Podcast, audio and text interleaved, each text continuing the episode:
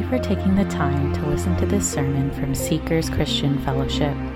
We believe that God's Word completes the believer, making them fully equipped men and women of God, ready for every good work. It is our prayer that through this message, you're challenged by the Word of God, built up in love for God and one another, conforming to the image of Jesus Christ.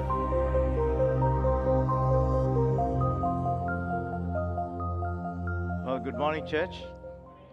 Good morning. It's good to be in the house of God, and, and I want to welcome everyone this morning. And as we prepare to hear the message, I'm just going to pose a challenge to every one of you. I'm struggling to come up with a title for the message today, so I put a beautiful picture here. So I just want you to take a moment to look at the picture and see what title that we can give for this message. I know I said Deeds of the Good Shepherd.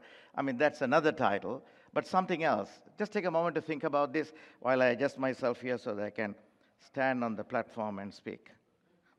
I'm just trying to earn some time, that's all. Bear with me. Okay, good. Great. Uh, well, we are on a journey through the Gospel of John, and we are in chapter 10. And Jesus is still on the topic, on the identity of who he was. And Jesus, again, as you see today, he expands on this exclusivity, a term that we don't like. So, in today's text, Jesus does three things to his sheep he wants them, he instructs them, and he assures them. He wants the sheep about false shepherds so that they will not follow. He instructs the sheep about himself as the good shepherd and what he provides for, the, for his flock. And thirdly, he assures the sheep of his sacrificial care for them and of the fact that he will accomplish his purpose with them. Church, I want you to pay close attention to the teaching today as we will be dipping into deep waters on some doctrinal issues. I've given you a, a, hint through the picture that you see on the screen, of course, and any wild guess? All right, that's good. I'm sure you can come up with something. Just hold on to that, park it in the corner of your mind. Let's read on. Verse number 11. I am the good shepherd. The good shepherd gives life for the sheep. So, what is Jesus saying here? He is telling to us and to the audience, I am the good shepherd. And as you go through the Gospel of John, this is the fourth I am Jesus is talking about. He said, I am the bread of life, I am the light of the world, I am the door of the sheep. We looked at it last time. And he's saying, I am the good shepherd. Throughout the Old Testament, from Genesis onwards, you can see that God referred to himself as the shepherd. So when David said, uh, The Lord is my shepherd, everybody can relate to that. Even the Pharisees who were standing there could relate to that David's beautiful psalm. Now Jesus is saying, Hey, listen, that good shepherd that you heard about is me. Wow. Powerful, isn't it? It's me. In the second part of this, Jesus qualifies what this good shepherd would do for the sheep. He said, The good shepherd gives his life for the sheep. In the text that we have selected today, there are at least four times we see that the good shepherd gives his life for the sheep. So, what does it really mean when he says, I lay down my life for the sheep, or I give my life for the sheep? Church, there are three fundamental truths on this subject giving his life for the sheep that I want us to grasp today. Number one, the firstly, Jesus' death was selfless. Everybody say the word selfless. It was selfless.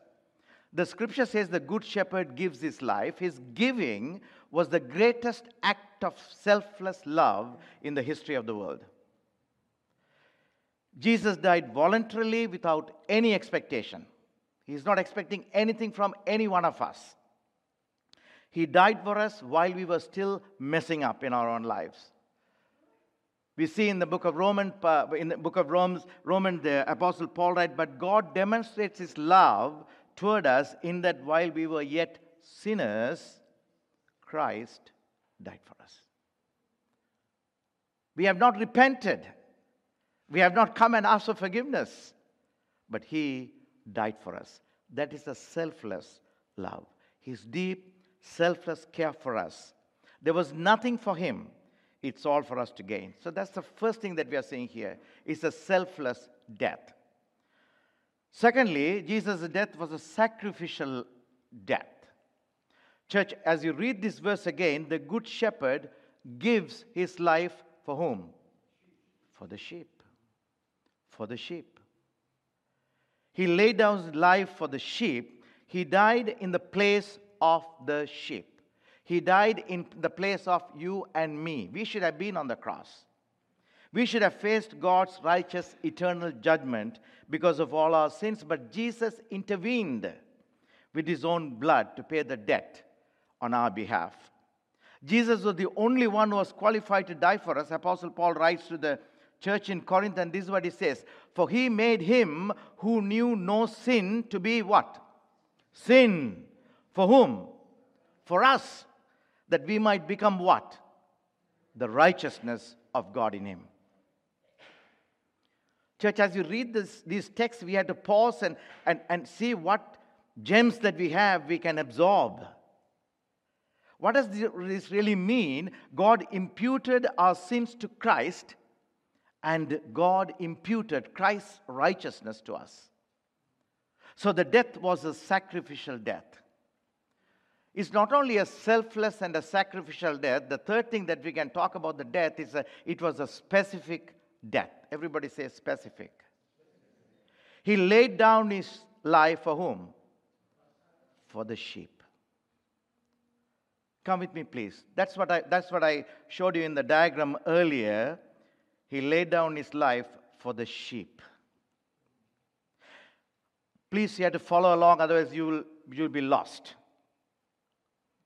Paul expressed this in another term when he wrote his epistle to the saints in Ephesus. He says, Christ loved the church, and what did he do? He gave himself up for her. Do you get it? Remember that? Christ loved who? The church. And, and what did he do? He gave himself up for her.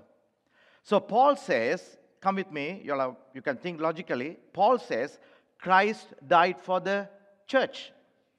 And Jesus is saying here that I die for the sheep.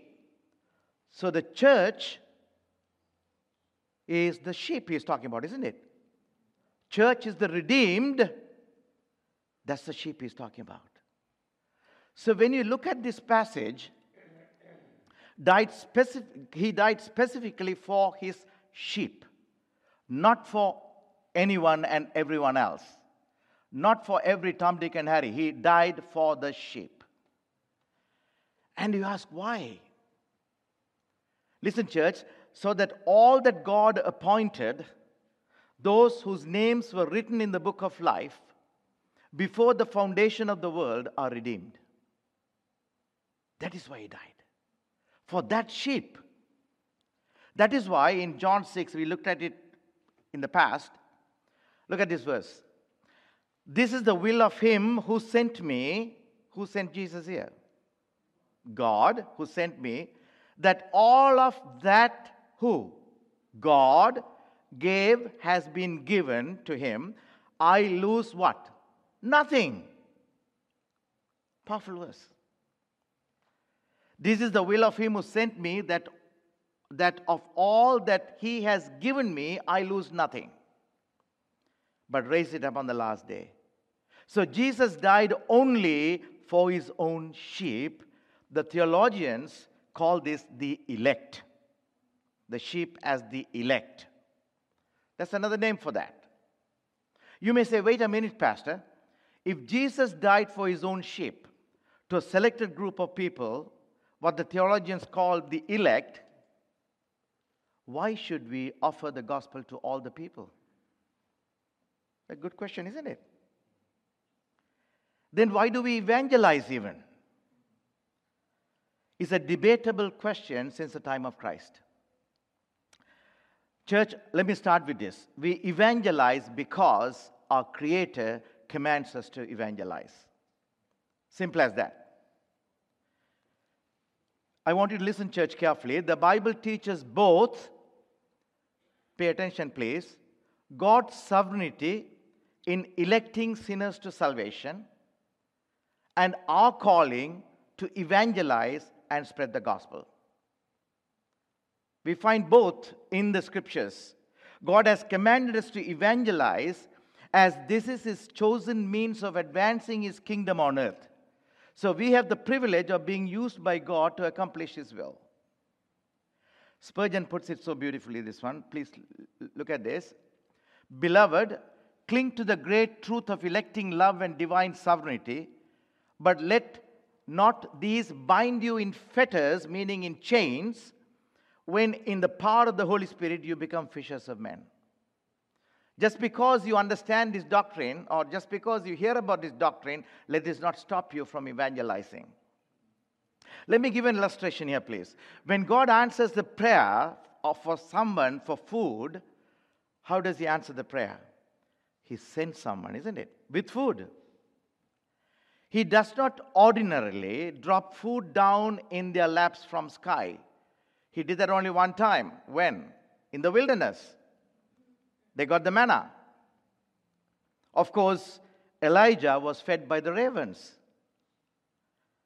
But I remember there was a prayer lady who was here in Mississauga. She has gone to be with the Lord. I used to go and pray with her, and every time I go, I have to eat food in her house. And, and when I went that day, she said, Son, you have to have lunch with me.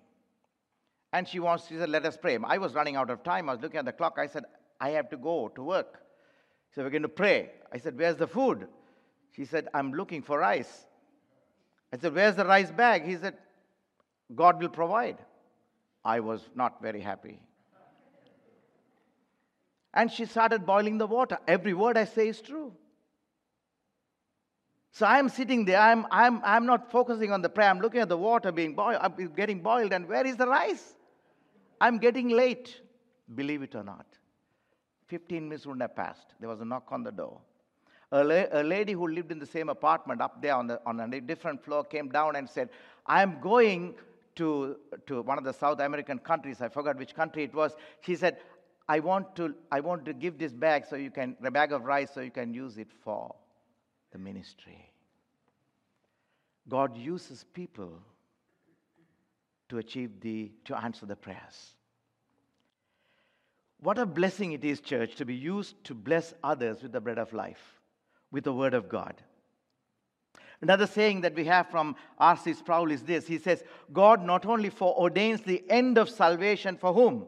For the elect, He also foreordained the means to that end. So let us know the roles of God as clearly defined here.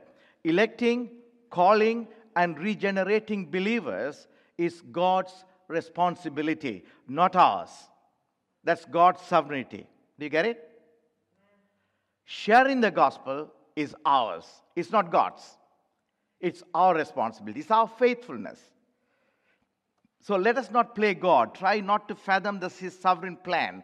Part of the problem, church, that we face is that we look for potholes in sovereignty of God's plan, his plan.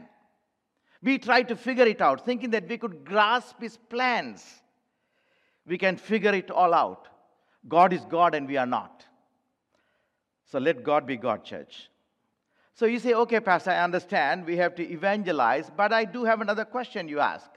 I know you have not, but I'm asking myself.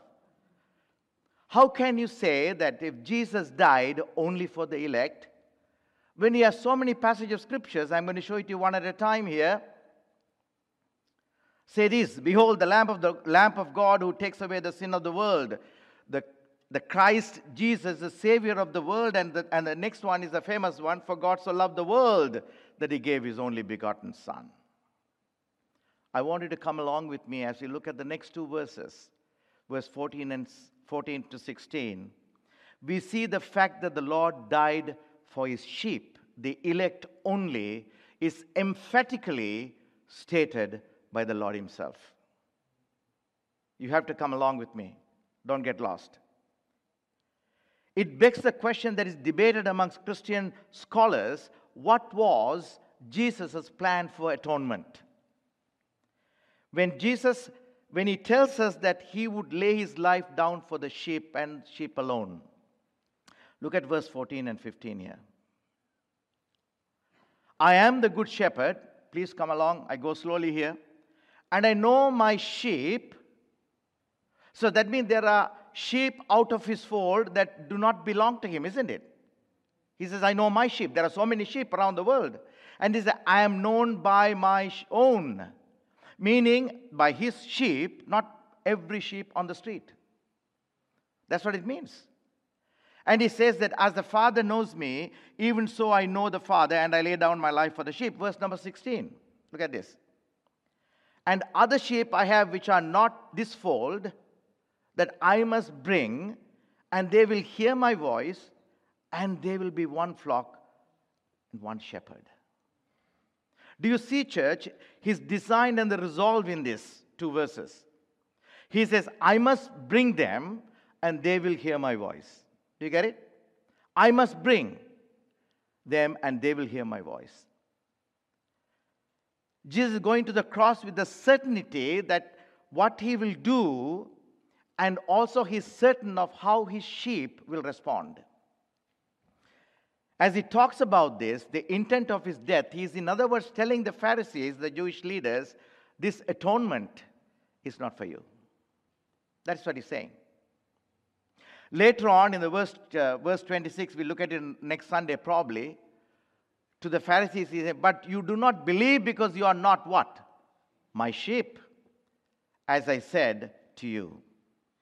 Remember, church, Jesus has already told us that he's dying for his sheep and they will hear his voice. But right here in this verse, he tells them that they, the Pharisees, cannot hear his word because they can't believe because they are not his sheep. So, what we take from this, in other words, Jesus' death is only for the sheep and for the elect only, not for those who will not believe. Even in his high priestly prayer the night before Jesus died, this is what he prayed I pray for them who? The elect. And he says, I pray for them. I do not pray for the world, but for those whom you have given me. That's the elect. For they are whose?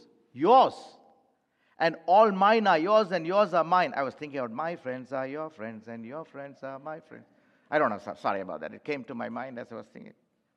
Jesus says, All, all mine are yours, and yours are mine, and I'm glorified in them. So remember, church, Jesus prays for those who are His. That is, He prays for His sheep, those who will believe upon His word. So, all these support the view of limited atonement, isn't it? That Christ died only for his sheep. So, there are two schools of thoughts. It's important for us to explain clearly among the brilliant theologians and maybe among some of you as well. They support different scriptures and they say about the limited atonement that Christ died for the elect only, or the unlimited atonement that Christ died for everyone. We do not have time, and there is no need for us to debate or argue about that point.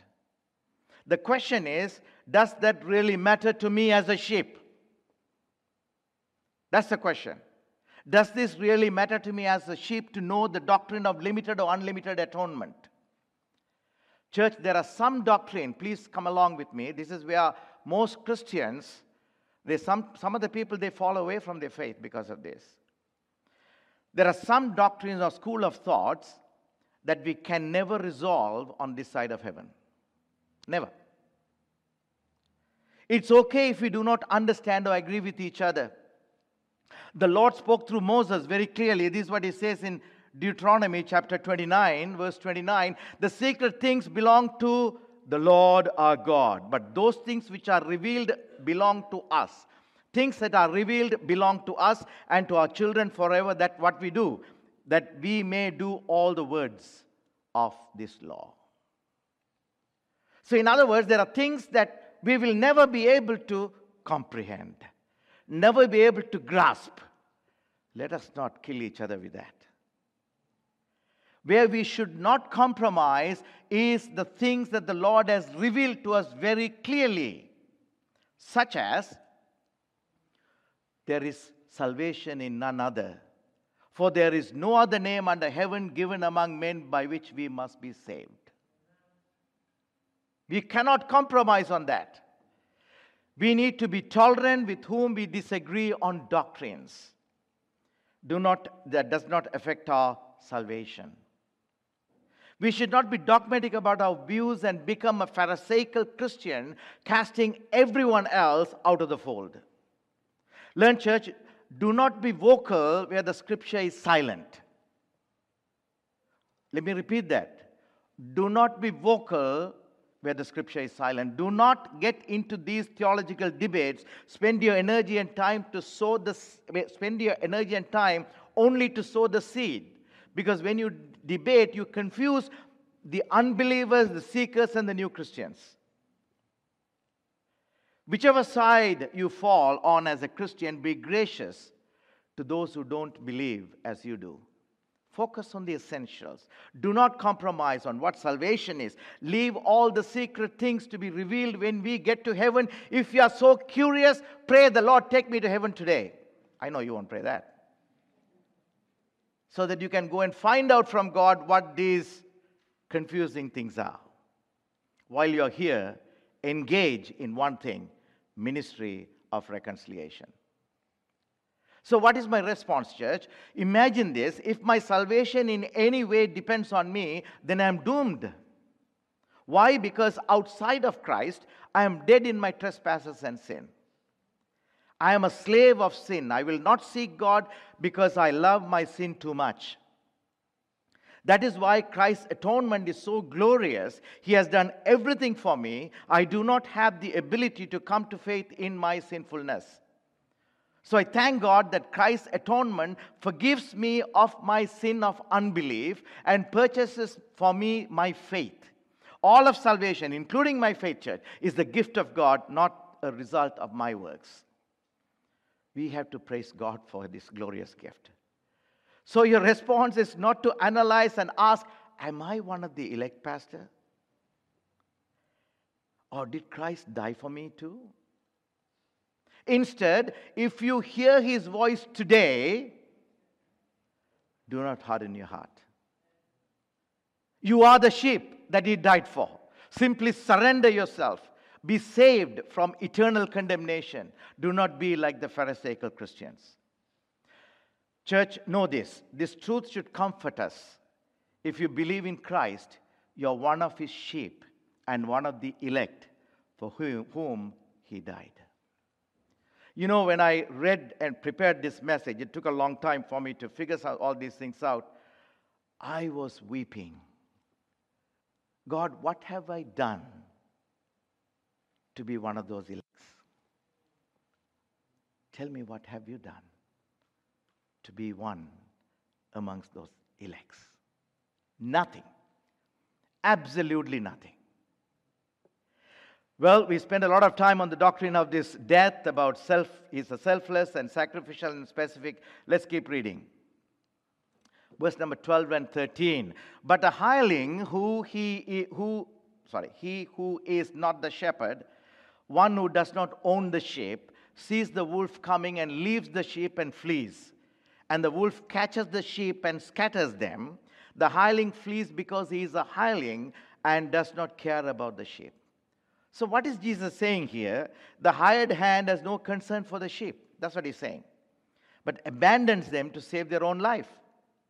When the trials hit, they are more concerned about saving their own lives than they are about saving the sheep.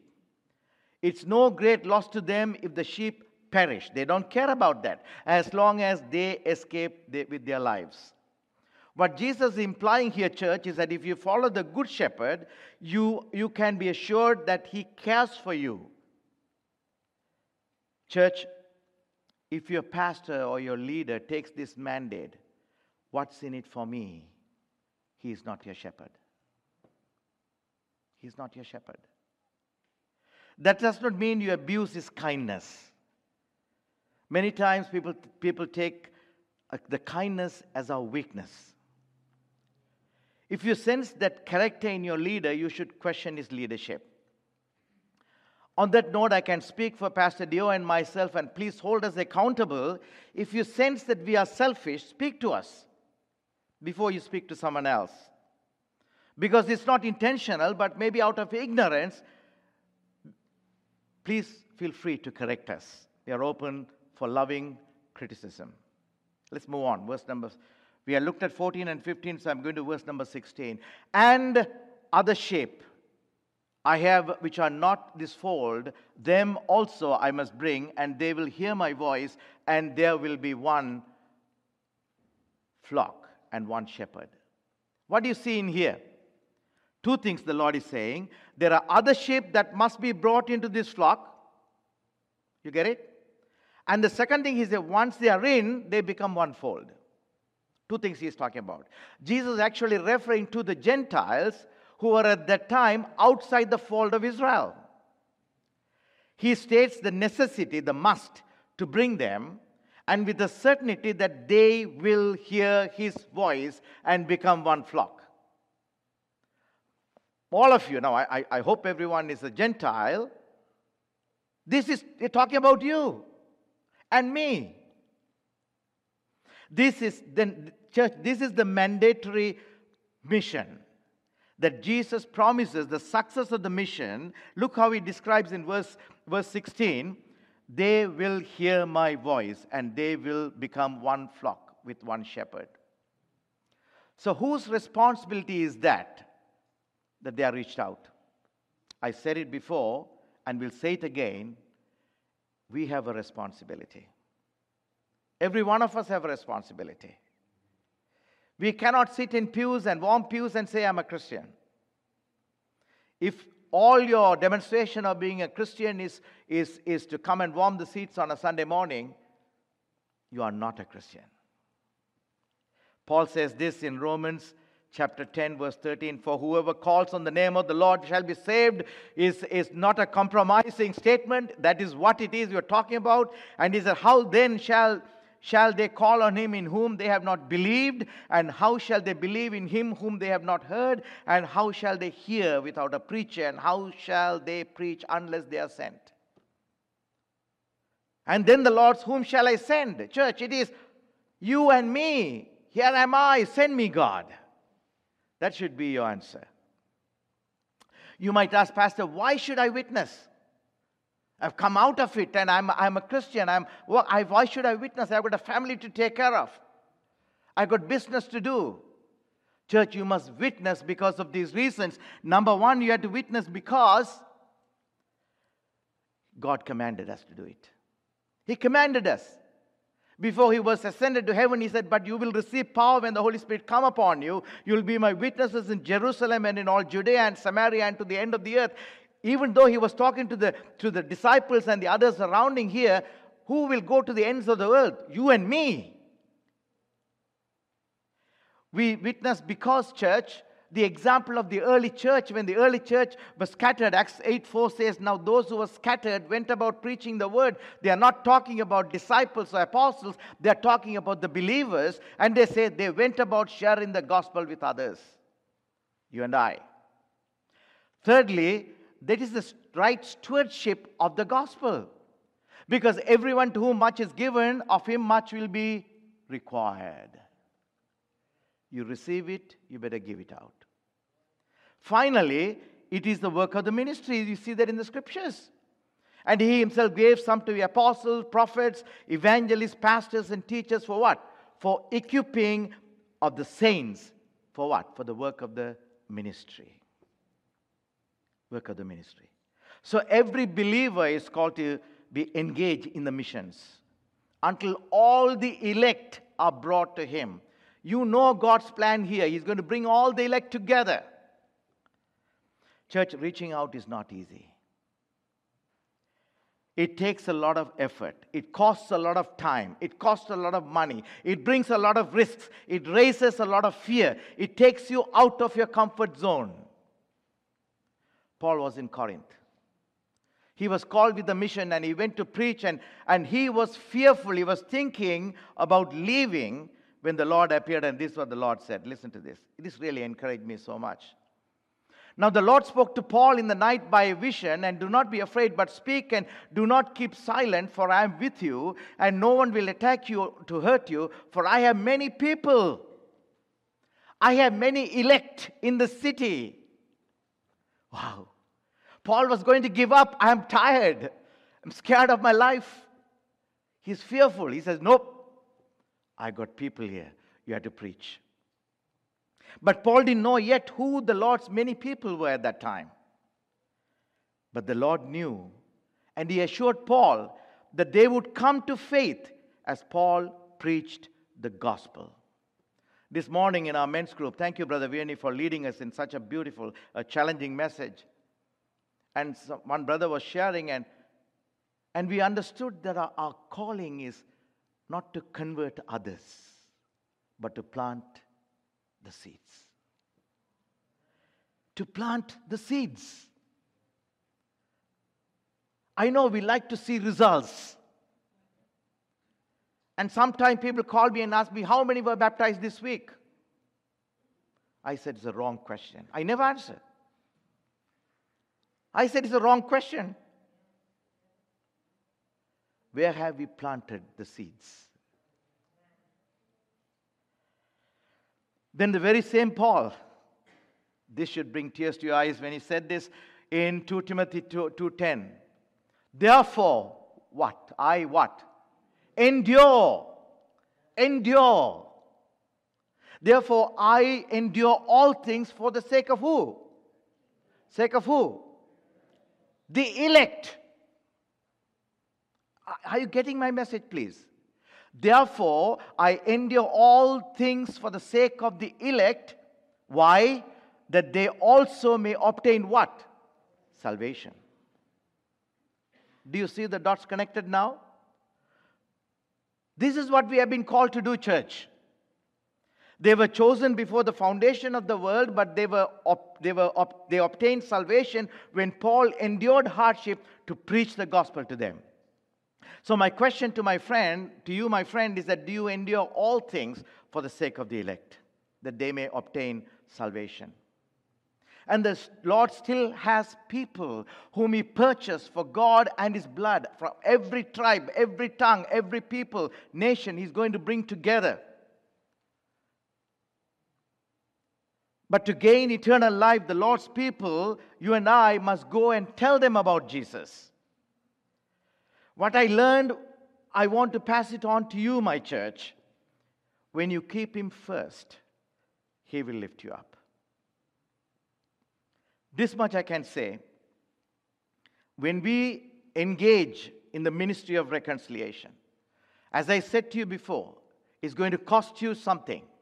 Nothing is free. It's going to cost you something. It can be painful, but I'll tell you this our God will never abandon you. I've been in the ministry for 30 plus years. The Lord has never abandoned me. Never. When your eyes are focused on Him. So the truths of election and the effectual calling assures us our efforts will not be in vain. In this process, we'll be frustrated. We will want to give up and we will reject many. And sometimes we might cast out people and say, This person is no good.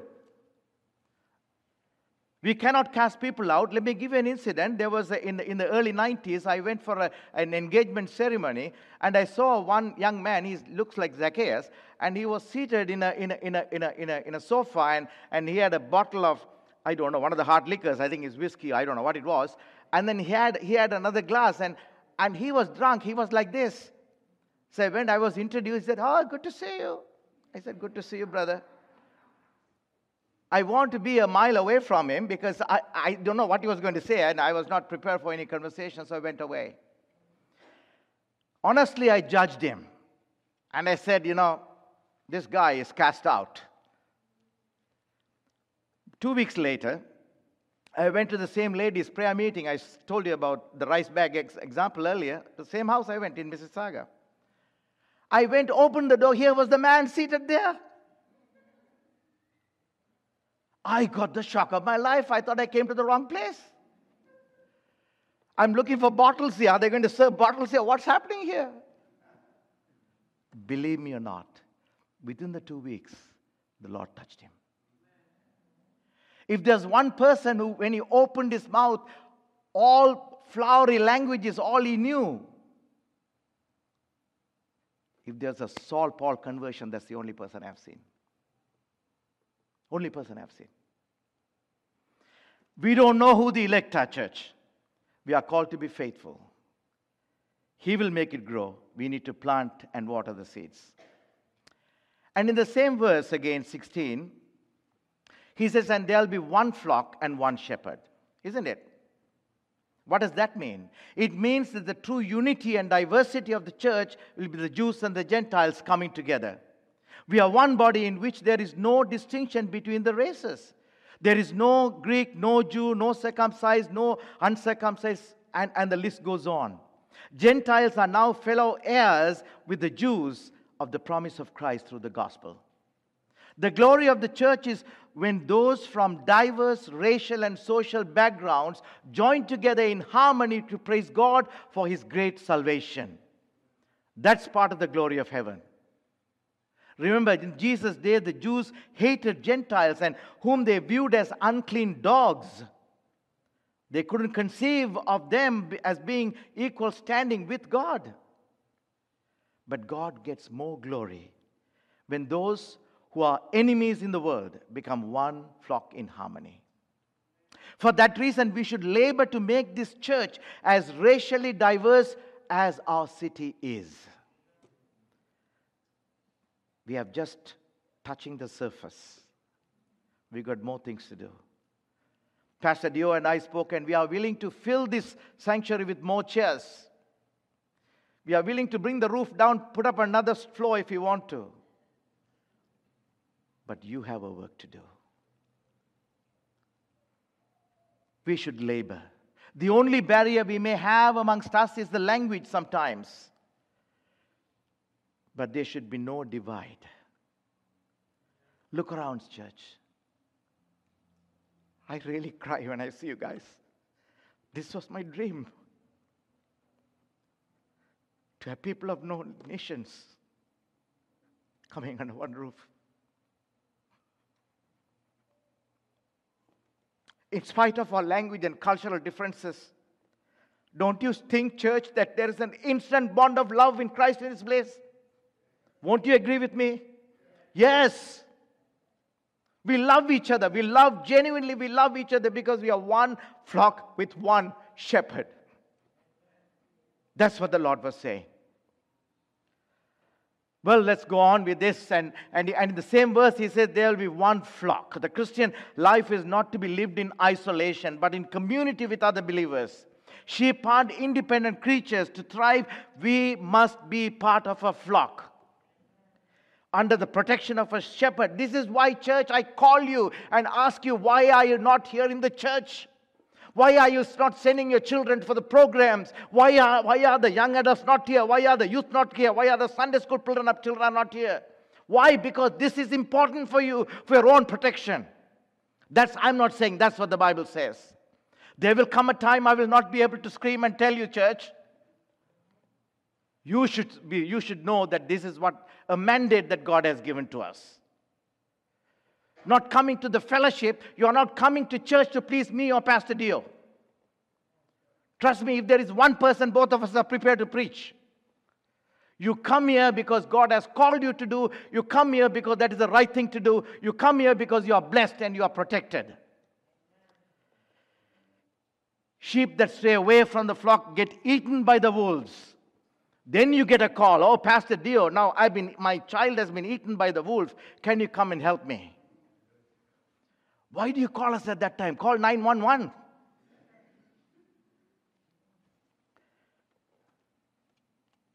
So even though we may not like some of the sheep, that sometimes, you know, we may not like the sheep in the who are seated here. I don't like Keith. But just because I don't like him, it doesn't mean that I don't come and fellowship here, isn't it? I love this guy, so trust me. If you just come to church and leave without getting to know well some of your fellow believers, you are missing one of the main sources for growth and encouragement in your Christian life. Why do you think there is some snacks on the other side? It's not because you guys are hungry. I know you're not hungry. Because for the time of fellowship. It's an opportunity to get to know each other. So, what we have seen thus far is the Good Shepherd lays down his life for his sheep. He knows them personally and they know him. He brings all of his sheep from different races and background into one flock under his care. Let's, I'm going to close this up. Verse 17 and 18. Therefore, my Father loves me because I lay down my life that I may take it again. No one takes it from me, but I lay it down of myself. I have power to lay it down, and I have power to take it again. This command I have received from my Father. It is difficult to understand the very first statement. Jesus did not mean that he earned the Father's love by laying down his life. Let's it clear on that. These are some of the things that you don't understand. You don't want to sit and debate about this. But we know from the other scriptures that they love each other. It's an unconditional love. What we take from this verse are three things that we take from here. The Father and the Son always loved one another with infinite love. But the main point is that both the Father and the Son's unison in the atoning work of Christ. That's what they're seeing here. And we are seeing that his death was not a, his death was not a tragical accident where he was a helpless victim. And the third thing that we are seeing is that his divine nature demonstrated in his resurrection. I can bring my life back, back again. That's what we are seeing in these verses. Let's move on to the last two verses, last three verses, 19 to 21. Therefore, there was a division among, uh, again among the Jews because of these sayings. And many of them said, He has a demon and is mad. Why do you listen to him? Others said. These are not the words of one who has a demon can a demon open the eyes of the blind? What do you take from this? Jesus' teaching caused a division. It did then, it does even today, church. Maybe amongst us, those of you are watching on the line, there are two groups of people that we see in this passage. There's one group, many of them, it's a majority that we see, they blasphemously argued that Jesus had a demon and he was insane. Woe to them, their end is eternal hell. There may be some amongst you who feel this way. Could Jesus be the good shepherd as he claims to be? Could he have laid down his life for me? If there is a prompting in your heart, do not let the day pass by without seeking him earnestly. The Lord will reveal himself to you. There's another group here. These are, verse 21, look at verse 21 there. These are the, yes, these are not the sayings of one demon possessed. A demon cannot open the eyes of the blind. They may not yet have come to saving faith, but they were moving in the right direction. That's what they're saying here. They saw that Jesus could not be demonic or insane. So the only option is that he is Christ and he is the Son of God. He is the eternal word in human flesh.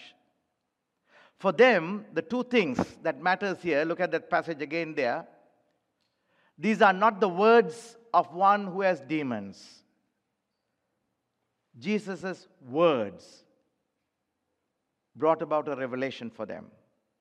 Secondly, what you see here, a demon, can a demon open the eyes of the blind? Jesus' works brought about a conviction for them. So, may I encourage you to study Jesus' words and his works from the scriptures as recorded in the gospel. And Lord, show me the truth about Jesus and I will obey. That should be your prayer. But you can't play games with God. The key factor is are you willing to follow Jesus? If the evidence reveals that he is not, he is of God. The same Jesus is looking to you and at me today. And this is what he's saying again as I conclude this I am your good shepherd. I give my life for you.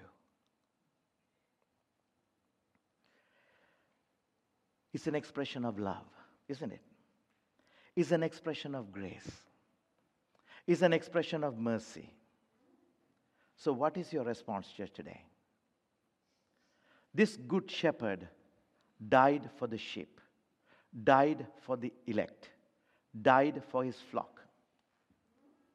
If you have surrendered yourself to him and have accepted him as your personal Lord and Savior, then he died for you and for me. Imagine this for a moment, church. The creator of the universe, how many people around in this world have ever lived? His eyes were upon you. He died for you. He died for me.